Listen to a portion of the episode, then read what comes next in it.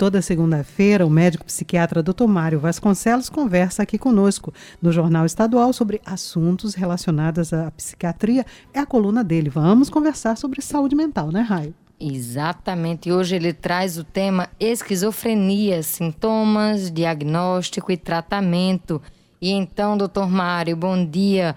Como podemos dia. identificar essa doença? Seja bem-vindo. Muito obrigado. Bom dia, Raio. Bom dia, Beth. Bom dia a todos os ouvintes. A esquizofrenia é uma doença bastante frequente é, nos consultórios é, e é caracterizada por uma perda do contato com a realidade. Esse, essa perda de contato com a realidade pode ser através de alucinações, que é quando o paciente vê pessoas uh, ou vultos, ou escuta vozes onde não existem, uh, delírios que são crenças de que algo está acontecendo, mas na realidade não está acontecendo. Isso a gente vê muito, aquele delírio de perseguição no esquizofrênico, onde ele fica achando que as pessoas podem fazer algum tipo de mal, ou matá-lo, ou persegui-lo, etc., quando os, as outras pessoas não percebem esse risco.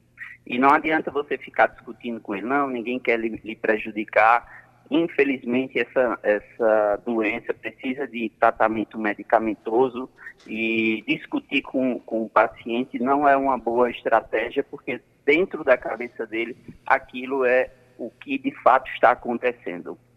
E a cada crise que ele tem, que a gente chama de surto psicótico, mais perda funcional ele vai tendo. Então, ele vai ficando mais comprometido da parte funcional, da parte cognitiva, da parte laboral, um paciente que tem uma crise, ele tem a capacidade de continuar a vida dele depois é, praticamente 100% como era antes. Agora, um paciente que tem 10, 20 surtos psicóticos durante a vida, é bem provável que ele já tenha sequelas é, que impossibilitem ele de fazer muitas coisas, de assumir muitos papéis na vida dele é, depois de muitas crises.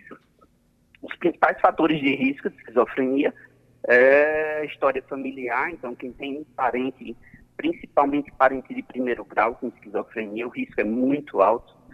Ah, complicações obstétricas, então aquela criança quando está para nascer, se tiver algum tipo de complicação obstétrica na vida adulta, tem um risco maior de ter esquizofrenia.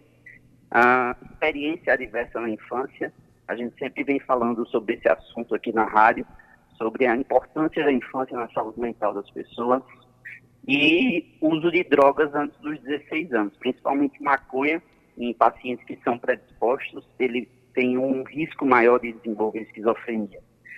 E o tratamento sempre será com antipsicóticos, sempre vai precisar de medicação.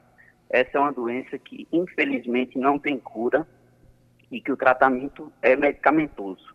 Muitas vezes a gente conversa aqui na rádio e a gente fala uh, sobre as possibilidades de terapia, de atividade física e outras possibilidades de terapia, mas essa precisa de medicamentos sempre. É isso, doutor Mário. Muito obrigada, com certeza trazendo aí esclarecimentos para muitos dos nossos ouvintes. Muito obrigada pela sua participação mais uma vez. Uma excelente semana e até a próxima segunda-feira. Eu que agradeço. Um abraço a todos e uma boa semana.